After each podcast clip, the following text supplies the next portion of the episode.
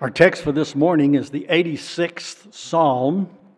I just found out this week that we are done with the study of Mark and that we will be picking up a couple of Sundays on this particular prayer. And then we'll be on Labor Day weekend launching into a new series for the fall. And it will be the prophecies of Daniel. We'll be studying the prophecies of Daniel this fall. So look forward to that. But meanwhile, our attention has been focused to this particular psalm, Psalm 86. I'm going to read the psalm in its entirety. It's a prayer, it's a prayer of David. Uh, it is an extremely generalized prayer. It's not a prayer of intercession. David is not praying necessarily for others as much as he's praying for himself. And I think it is a prayer guide for us, each of us, in our spiritual walk daily. And so, hear now the words of Psalm 86. Incline your ear, O Lord, and answer me, for I am poor and needy. Preserve my life, for I am godly. Save your servant who trusts in you. You are my God. Be gracious to me, O Lord, for to you do I cry all the day. Gladden the soul of your servant, for to you, O Lord, do I lift up my soul. For you, O Lord, are good and forgiving, abounding in steadfast love to all who call upon you. Give ear, O Lord, to my prayer. Listen to my plea for your grace. In the day of my trouble, I will call upon you, for you answer me. There is none like you among the gods, O Lord, nor are there any works like yours. All the nations you have made shall come and worship before you, O Lord, and shall glorify your name. For you are great and do wondrous things. You alone are God. Teach me your way, O Lord, that I may walk in your truth. Unite my heart to fear your name. I give thanks to you, O Lord my God, with my whole heart. I will glorify your name forever. For great is your steadfast love toward me. You have delivered my soul from the depths of Sheol. O God, insolent men have risen up against me. A band of ruthless men seek my life, and they do not set you before them. But you, O Lord, are a God merciful and gracious, slow to anger and abounding in steadfast love and faithfulness.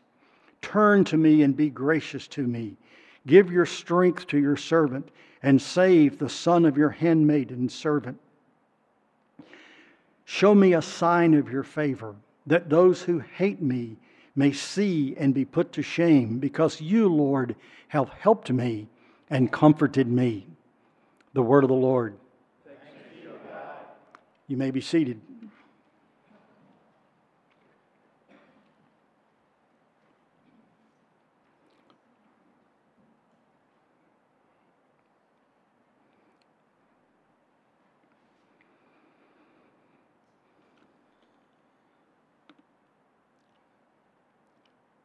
You know, there are five books of Psalms, 150 in total, spanning a period of about a thousand years. The oldest one we know of, 9091, probably written, well, written by Moses, no question about it. Maybe 1500. The latter ones, the ones toward the end of the book, in book five, the Ascension Psalms, the Praise Psalms, the Exile Songs, the post exilic Psalms, all written around 500 BC. So, covering that period of time, a thousand years. Uh, they uh, are cumulative. That most of them are written by David, uh, some by Solomon, some by other authors, including the various men who were assigned to the assignment. They were Levites, of course, they were assigned the assignment of leading God's people in worship. The Psalms are both prayers and praises. The Psalms contain in them an enormous amount of theological material. I think I read years ago, and it, I believe it was Spurgeon, who said that all of the doctrines of systematic theology, all the attributes of God and the rubrics of the person and the work of God is set forth in the Psalms. that just the Psalms alone tell us about God's great attributes and about His great activities. We look at this particular psalm, it's, a, it's an irregular psalm, and uh, see in it what is required for the, um, the content to be helpful to us. This is a psalm, no doubt, that was sung, but a psalm that was prayed, and it has become, along with several other psalms, model prayers. It is irregular in that it is difficult to, to um, outline and to diagram, but you see repetitions of themes all through there. I want us to go through this psalm really phrase by phrase or verse by verse. This morning we'll cover about half of it, and then next Sunday we'll finish it out. But as I always say, many of you have heard me say this over the years, that when you read the Psalms, you need to read the Psalm, what is the Psalm saying, and you need to think of some people in the Psalm. Think first of all of God, His great attributes. What does it say about God? What does it tell us about God? And the whole range of God, from the, His most severe wrath all the way to His tenderest mercy, are set forth and extolled in one psalm or another. What does this particular psalm say, or any psalm as you read it, say about God? And we'll see that as we look at this one. There are things that are said about our Lord. What is said about David? Uh, sometimes we can tell the circumstances. We know, of course, the great penitential Psalm 51 was David's prayer of repentance following his great sin with Bathsheba. And other psalms sort of fit certain parts of David's life. The coronation psalms fit David's coronation as well as that of Solomon, the great coronation of the, the Prince of Peace, the son of David, when Solomon was uh, uh, crowned king. Uh, there are numerous psalms that talk about the life of David and things that are in David's life. The most interesting thing about David is he's called a man after God's own heart, but there's a sense in which he is also a man after our hearts because David had all of the emotions that you can possibly imagine the feelings, the, the circumstances of life. Very few men in the ancient world knew uh, terror and war and bitterness. David's life, in many ways, was a life of a savage. He had to live that way in order to protect himself and others. And yet, he was known finally in his uh, funeral. They said he was the sweet psalmist of Israel. How can you go from those extremes, from having the, the war cry on your mouth to the sweetest psalms upon your lips? And so David follows that range of emotion the same as we do, which leads me to the third uh, person we should look at in the psalm, and that is ourselves. Now, I'm not a real big believer in this way of preaching that most, that most preachers are preaching nowadays, where they try to read you yourself into the book. I understand that. It, it, by way of application, it's very important for the Lord to speak to you out of the book. But to find yourself in every story you know, which one of the three wise men am I in this? I'm just kidding about that. But, you know, you've heard, you've heard it done quite often. You try to read yourself. That's not what I'm entirely suggesting. What I'm suggesting is let it come out. Let it come out of the scriptures and you say, that is myself there. I feel that way, or I have thought that way, or I need that, or that is my circumstance, that is my condition. And so look for yourself in the psalm and see what is there for application. And the fourth person we need to look at when we read a psalm, and I'm not saying that every one of these are in every verse, but pretty much all four of these uh, uh, people are, are, are beings, persons, are in the psalm in its entirety. You'll find at least one place in the psalm where you'll find, and in all the psalms, they are really about Christ. And some of the great expositors, including uh, uh, the, uh, the great Puritan writer who wrote in the 1500s and early 1600s, actually, he wrote during the uh, Elizabethan uh, era of Queen Elizabeth. Uh, he, David Dickson, says that, um, that actually the Lord is in this psalm from his incarnation to his ascension. Now, I will see the Lord in this psalm, the Lord Jesus Christ. Um, I see him here in his infancy. Turn to me and be gracious to me. Give your strength to your servant and save the son of your maid servant. That's Jesus. You remember Mary said, I am the handmaiden of the Lord there in the, in the Magnificat. And so you'll see Christ in the psalm.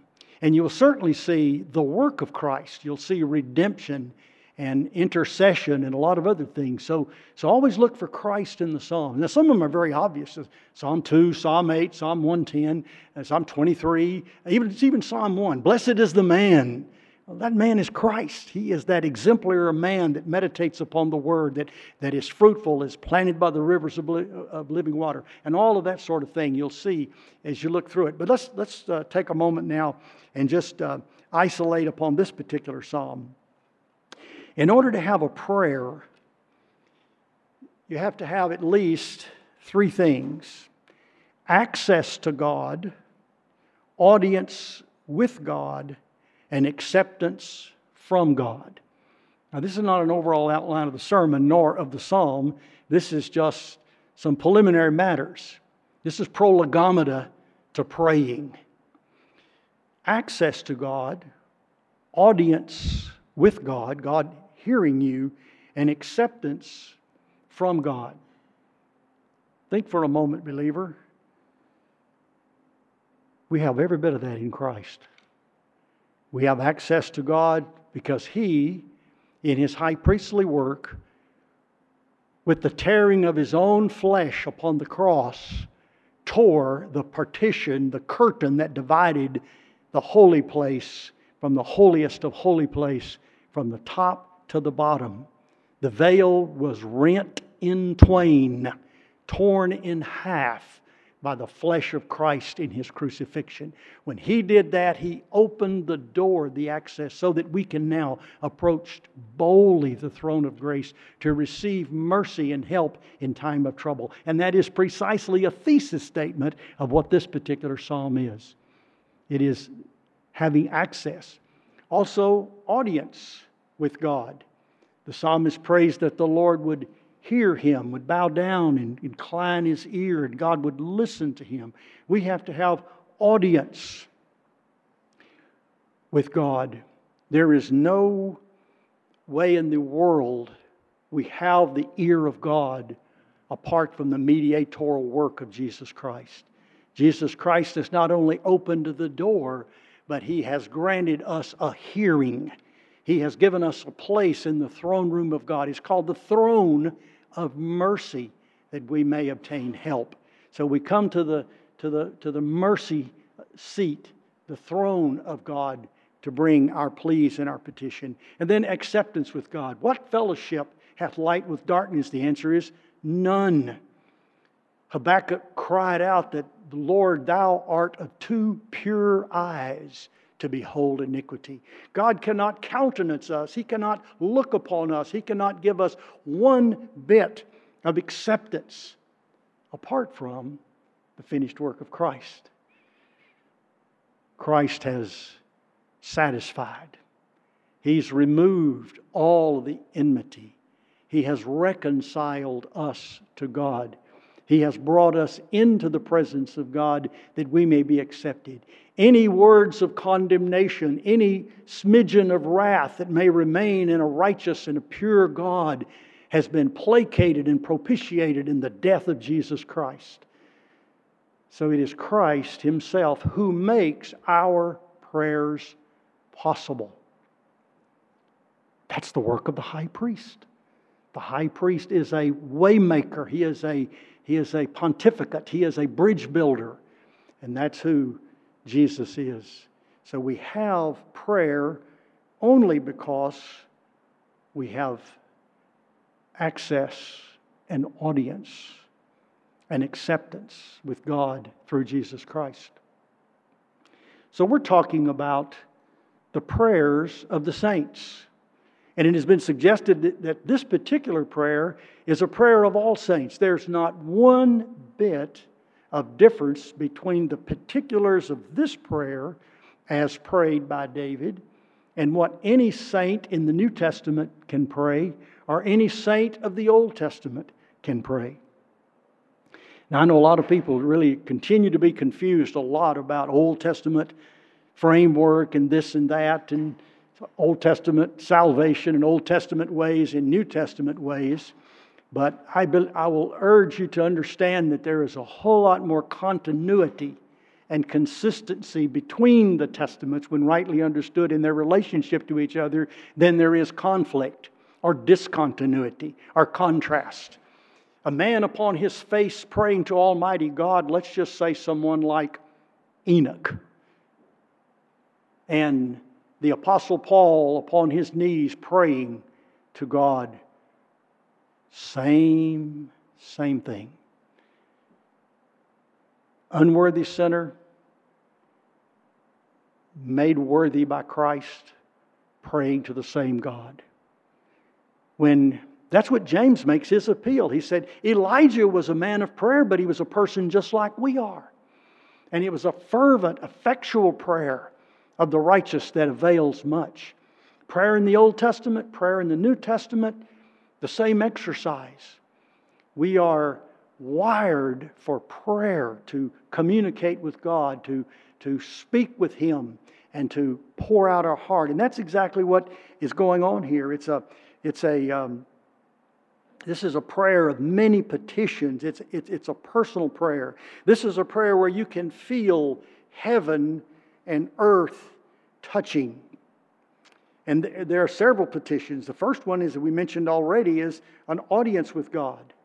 There is a prayer for protection in life, a prayer for mercy and forgiveness, a prayer for comfort and deliverance, a prayer to keep from falling into temptation and sin.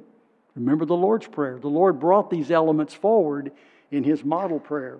There's prayer for strength to stand, but sometimes we learn a little bit about the beginning when we look at the very end. Look at the very last phrase of the psalm.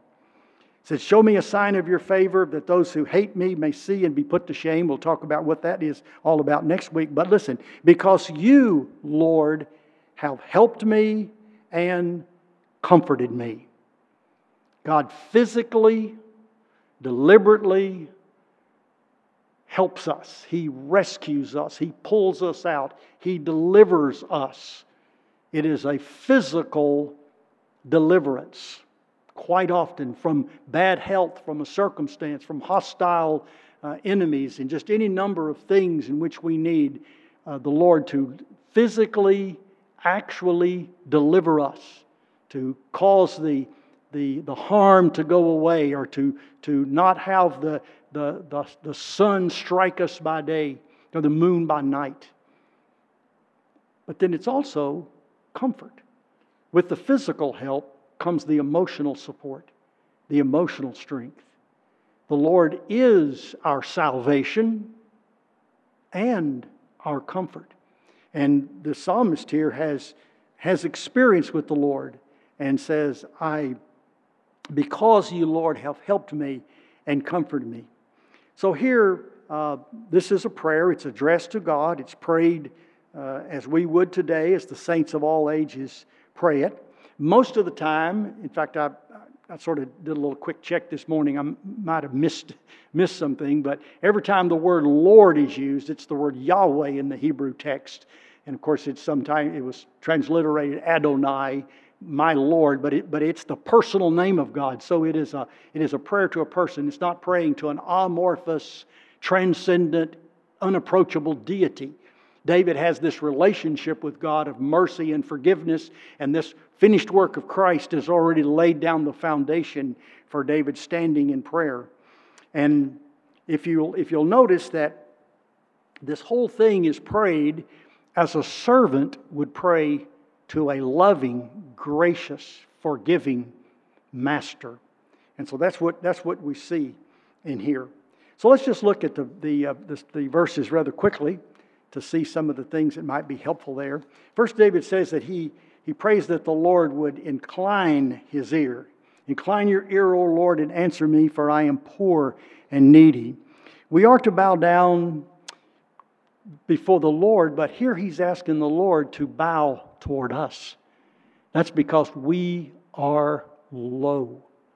We are lowly. We are lowly as a creature in our creaturehood, but we've also low in our sin and our weakness and our unworthiness. We are uh, abased. We are little. We are weak. We are dependent. We are poor and needy. We are without sufficiency. And so the Lord is immediately has to make that accommodation. The Lord has to bow down to us. We do not uh, call out to Him and elevate ourselves to Him and move, as it were, to get His attention. We must call upon Him and He must take the initiative. Hear, incline your ear, O Lord, and answer me, for I am poor and needy. Preserve my life, for I am godly. Save your servant who trust in you. You are my God. The word there, preserve, is the, is the word that is used uh, in the Old Testament in the Garden of Eden to guard. It, so, what he's asking is that the Lord would, would, would preserve his soul, would guard it, would protect it. And he makes an appeal here, which is kind of interesting when he, when he says, um, For I am godly. That sounds for a moment there like we're pleading our own merits. But what it is, is the redeemed of the Lord who are righteous in Christ, who have a confidence that they have been released and forgiven of their sins, that they are no longer under the pain and the penalty of their sins. The curse of the law, that is, the curse is death, has been removed in the, in the case of the saint, and we are pleading our uprightness. And actually, it's a difficult translation, but some have tried. Sometimes it says holy, as our text calls it here, righteous. I am devoted I am dedicated. I am beloved.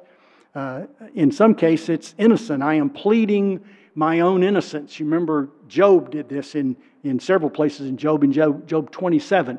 Job had not done the sin that his comforters, comforters, tried to tell him and convince him that he had committed and he needed to repent. He had not committed the sin. He, he pleaded to God to hear him in his innocence not in his sinless perfection, but in his innocence. He pled his upright life.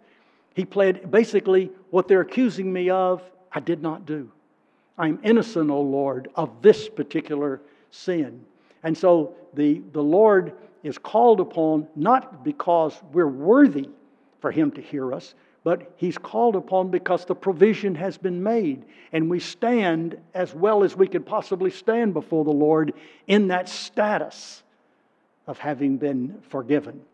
And, and the literal understanding of I am innocent would certainly apply to Christ, wouldn't it?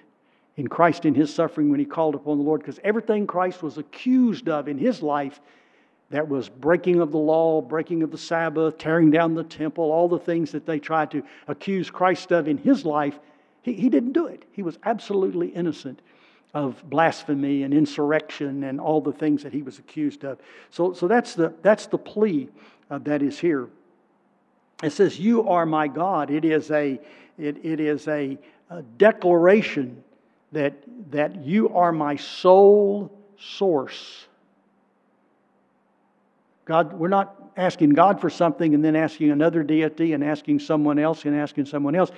It is an exclusivity, a uniqueness of God, a, a total dependence upon God in our prayers. Uh, I suppose we're all guilty somewhat. I pray to the Lord for something, but then in the back of my mind, I'm thinking, do I have money in my bank account to pay for that? You know, I'm praying to the Lord and my bank account. I'm praying to the Lord and maybe somebody that can do something for me.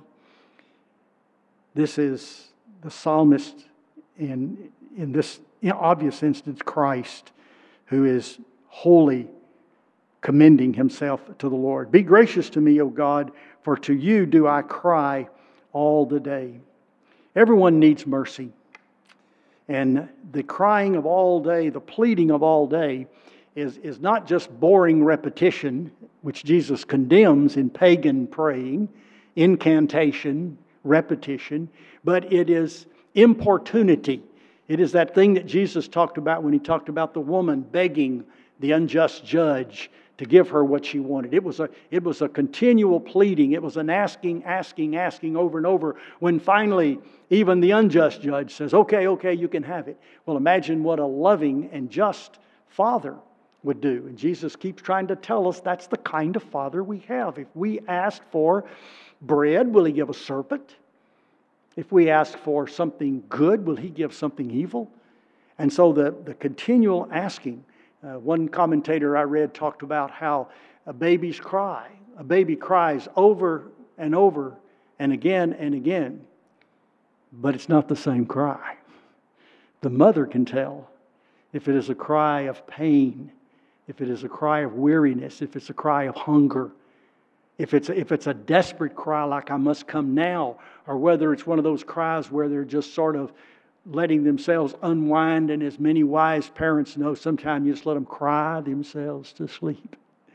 Well, that's the way this, this is with the Lord. It is, there's a cry, but it's not always the same cry coming from the same heart and the same need. And our Father in heaven knows what our needs are and responds to us. But what we're doing is crying. We're just crying with the impulse, but the Lord hears our every plea. We are to ask, to plead every day. We're to look to the Lord always. Paul says, pray without ceasing.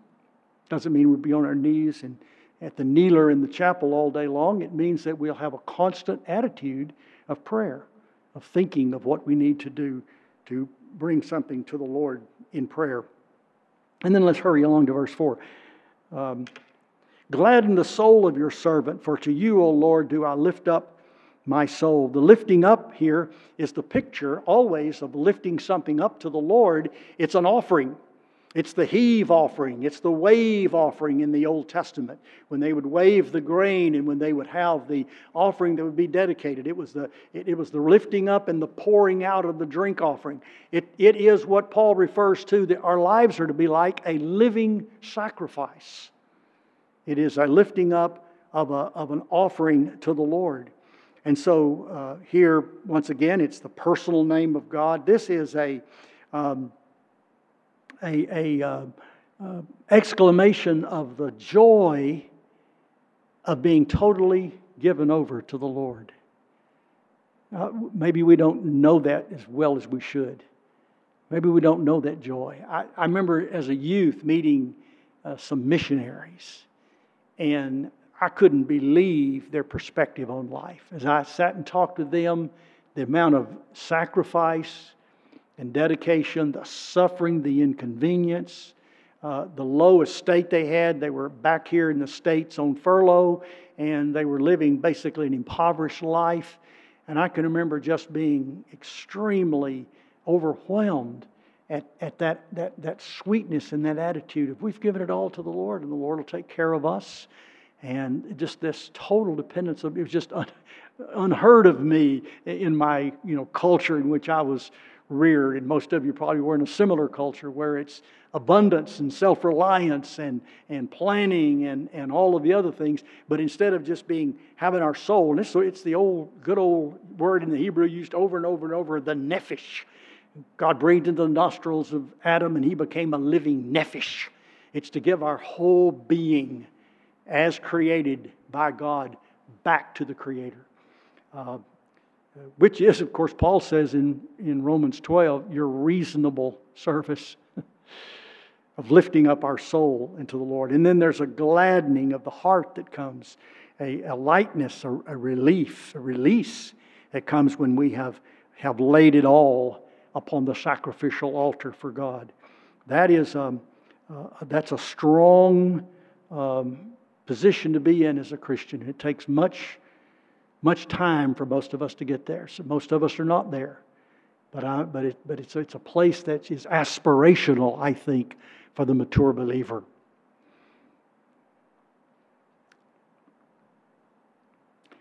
Verse 5.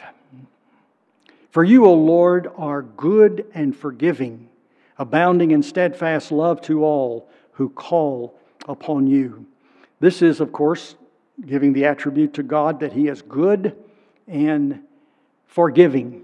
I think that's a Christmas song. We talk about something the Lord is ever giving and forgiving. And that's, and that's what we see here is this, this attribute of God. And then he, he mentions this, this well known word of steadfast love. And he'll, he'll expand it and mention it again in the second part of the psalm. But this is one of the foundational words that describe the character of God. God is, is um, abounding in steadfast love, faithfulness. It's translated loving kindness. I always liked that word in the King James growing up. I liked the word loving kindness. But it goes beyond just kind of a sentimental notion, but to a rock ribbed, solid promise that we're living in relationship to a covenant keeping God. There's no variance, there's no shadow of turning, there's no possibility God will fail and, and fail to keep His word and fail to keep us. So when we call upon the God that we're praying to, that's who He is. He has an abundant storehouse of mercy. Uh, there's whole sections of this in Psalm 45 and in Psalm 10 uh, on this, this concept of God's loving kindness. And then verse 6. This is I got hung up on this verse because I just just kept getting fuller and fuller. He says, Give ear, O Lord, to my prayer. And it says, Listen, and actually it's give ear. It, it's alliterative in the, in, in the original. Give ear, O Lord, to my prayer. Give ear to my plea for grace.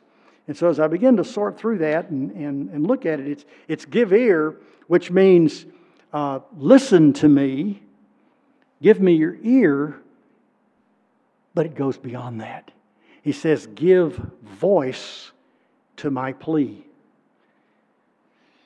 In other words, it's not only God listening to us. I want you to get this if you don't get anything else.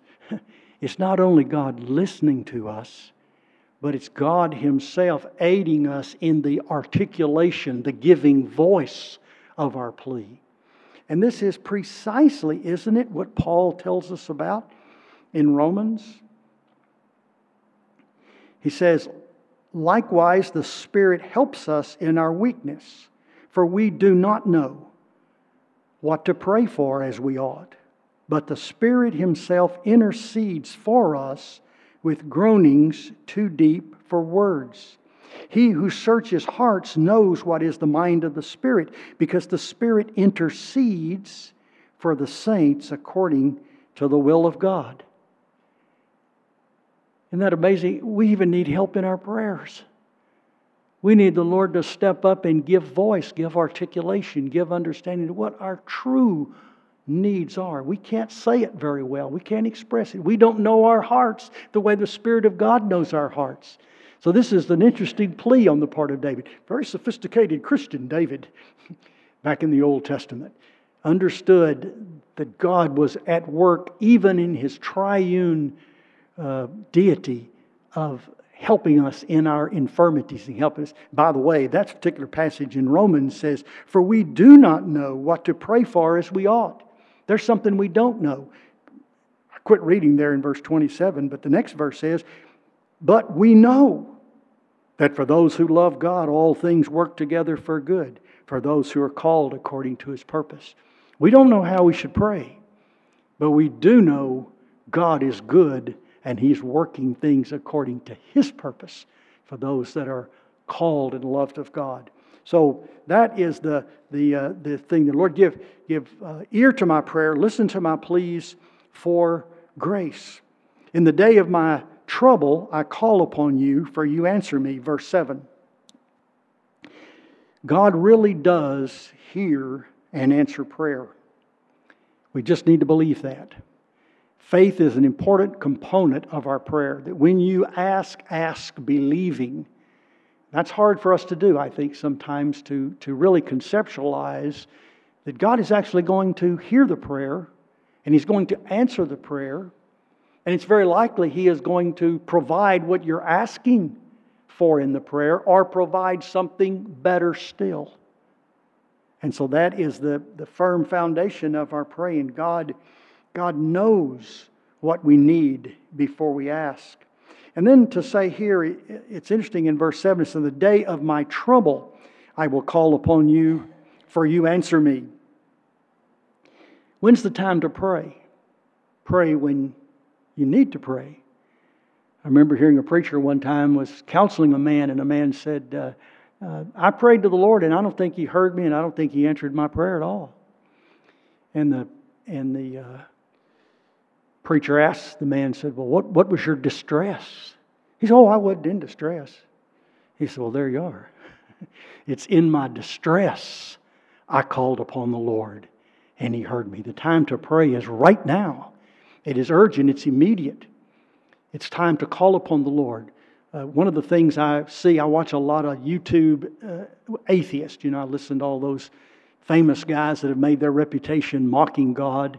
One good thing about most of those men, those atheists, you know, that you know who I'm talking about, Dawkins and Harris and Christopher Hitchens and all those guys. Uh, one thing I've always thought, is those guys are brilliant. But yet, everything they accuse God of, God's not guilty. They don't like God because God is like this or like that, and that God's not like that. And I want to straighten them out in their theology. Maybe they'll change their mind about God if they knew the truth. But one thing about it, I said, these guys are so bright. They, they see things, they see shadows and nuances in there, and, and they're so strong mentally. And I'm thinking, you know, God's not going to have to deal with them too long at the judgment.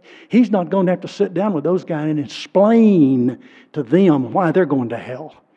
They're bright enough, they know it. As soon as they've been in God's presence, everything, every blasphemy they've ever had, you know, they'll, they'll know. They won't say a word to God because they are guilty and they know it. They're guilty, they know it, God knows it, it won't be a long, drawn out trial at their judgment. Well, that's just a little extra side. That's just a little emotional release for me, having listened. I listened to a bunch of Christopher Hitchens, who's dearly departed. He, he knows the truth now. I wish he could be like that guy in the parable, you know, with, uh, with Lazarus, you know, and, and wish he could come back and preach. Some of the best preachers you'd ever hear in your life are some of these men that blasphemed God all their life, and now they know the truth. And, and that's one of the things that I get a little uh, weary of sometimes when I hear even preachers always talking about the power of prayer. There's power in prayer. Pray, pray. There's power. No, there's not. There's power in God. The prayer is just the empty handed, desperate sinner pleading with God. The power is in the Lord Himself, it's not in prayer. Well, let's look at verse 8 real quick. And it says, There is none like you among the gods, O Lord, nor are there any works like yours. The uniqueness of God the, the transcendence of God, the, the attributes of God are all put in here when they're often a comparison between God and the other claimed supposed deities of humanity. Isaiah deals with that a lot in his prophecies. But, but listen to this particular part it says, Nor are there any works like yours. Normally we think of the works of God under three big categories, don't we? Creation, the works of creation the work of providence, God's provident care. Video, to see, vident, to see in advance. Pro, he sees in advance and he provides. And then, of course, redemption. God saving in his redemptive work. These are the works of God the works of creation, the works of providence, and redemption, the great opus dei, God at work. Um, and here he praises that. And then finally, let's just stop here at verse 9. All the nations you have made shall come and worship before you, O Lord, and shall glorify your name. If this was a class, I would ask you to tell me who that is. Listen to that. He says, All the nations you have made shall come and worship before you, O Lord, and shall glorify your name. That, my friends, is a beautiful Old Testament picture of nothing other than the one holy apostolic Catholic Church. All the nations of the earth gathering and praising the name of our God and His Christ. Well, we'll pick up with this next Sunday and continue and complete, hopefully, this particular prayer. Hope this is helpful. I know it's been sort of uh, uh, just advisatory more than anything else. But I, I really do uh, believe that it, we need to review our souls. This is an excellent model prayer to do that.